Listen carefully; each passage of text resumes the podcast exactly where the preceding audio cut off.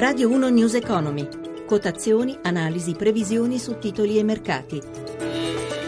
Dati del servizio ProQuote del gruppo London Stock Exchange.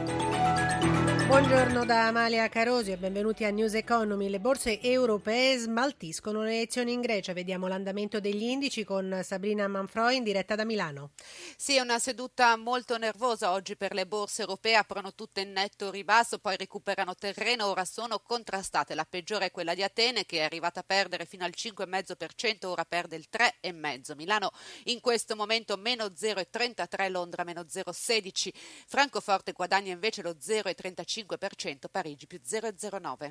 A Milano vediamo i titoli migliori e i peggiori di questa mattinata.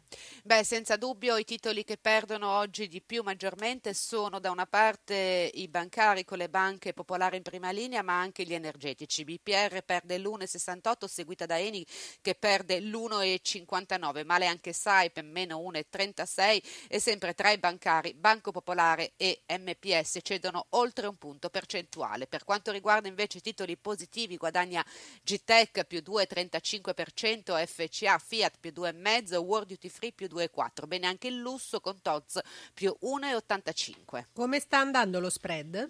Lo spread è sceso, è sceso a centododici punti base, è sceso parecchio rispetto ai centosedici di venerdì. Il rendimento decennale si è portato all'uno virgola quarantasette per cento. Scende anche il petrolio?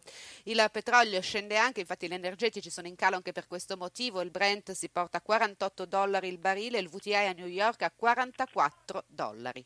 Chiudiamo con il cambio euro-dollaro. E anche sull'euro c'è stato molto movimento nella notte. Sui mercati asiatici era sceso fino a quota uno virgola dieci dopo l'esito delle elezioni greche, ora ha recuperato a uno virgola dodici cinquantatré sul dollaro. Grazie a Sabrina Manfroi dalla redazione di Milano. Ed ora benvenuto a Vincenzo Longo di I G. Buongiorno. Buongiorno a tutti. Allora, la vittoria di Tsipras era abbastanza scontata, la B C E aveva sterilizzato diciamo, il voto greco con il varo del quantitative easing già giovedì scorso. Come spiega questa reazione dei mercati, partenza negativa e ora recupero? Ma tutto sommato la reazione questa mattina è stata abbastanza violenta in apertura, poi abbiamo recuperato sensibilmente terreno. Questo perché a nostro avviso ci sono state solo una serie di prese di profitto da parte degli operatori che hanno guadagnato molto la scorsa settimana, ma l'atteggiamento dei mercati rimane impostato al rialzo in scia appunto alle misure approvate dalla B C E lo scorso giovedì. Quindi eh, questa fase di temporaneo calo dovrebbe eh, eh, esaurirsi nel corso di uno o due sedute al massimo per poi riprendere la strada verso il rialzo per le borse europee. E passiamo alle telefonate dei nostri radioascoltatori, sentiamo la prima. Buongiorno, sono Verdiana dalla provincia di Ravenna, ho le Finmeccaniche del collocamento, desideravo chiedere informazioni sulla società e se mi potevate dire il target price. Grazie, buongiorno. Allora, Finmeccanica. Beh, dunque, diciamo che il titolo Eh, rimane uno di quelli eh, tra quelli che ha guadagnato molto nel corso delle ultime dell'ultimo degli ultimi mesi. Questo in scia alle possibili news della cessione di due importanti asset dell'azienda, parliamo di Ansaldo Breda e Ansaldo S T S. Proprio la scorsa settimana eh, sono emerse nuove indicazioni su possibili acquirenti di questi due eh, di queste due aziende che sono controllate in questo momento da Finmeccanica eh, e eh, riguarderebbero in, in particolare modo le offerte da parte di Hitachi, il colosso giapponese che opera già nel campo delle costruzioni. Eh, diciamo che il titolo rimane impostato a rialzo proprio in scia, in concomitanza con queste cessioni che l'azienda dovrebbe fare per ridurre il suo debito.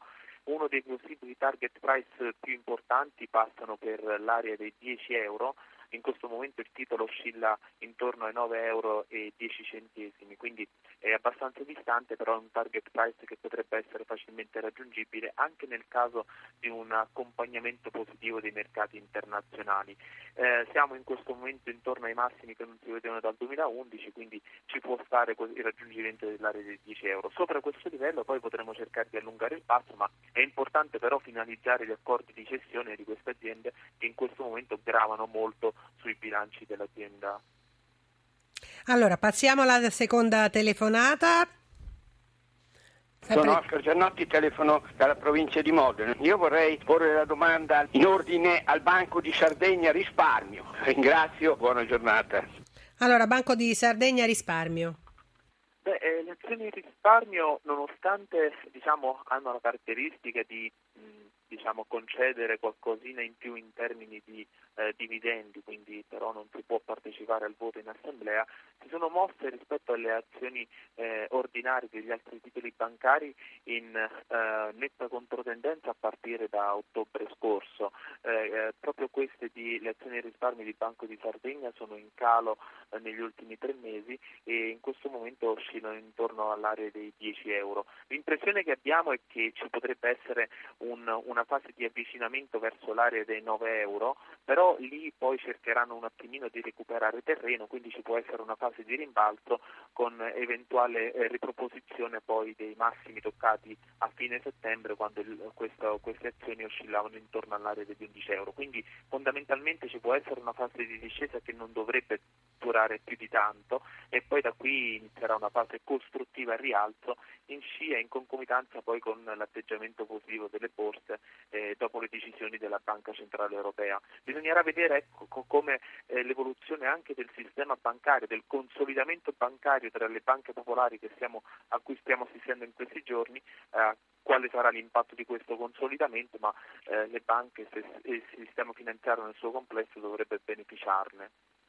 Grazie Vincenzo Longo di I G, che saluto e che ritroveremo domani. Intanto la borsa di Milano, il F T S E M I B, si avvicina sempre di più alla parità, eh, in questo momento perde lo eh, zero virgola ventisette per cento, il F T S E All Share lo zero virgola ventuno per cento. News Economy a cura di Roberto Pippano torna alle diciotto. Per porre domande ai nostri esperti potete chiamare il numero verde ottocento cinquecentocinquantacinque novecentoquarantuno o inviare una mail all'indirizzo grr.economico chiocciola rai punto it.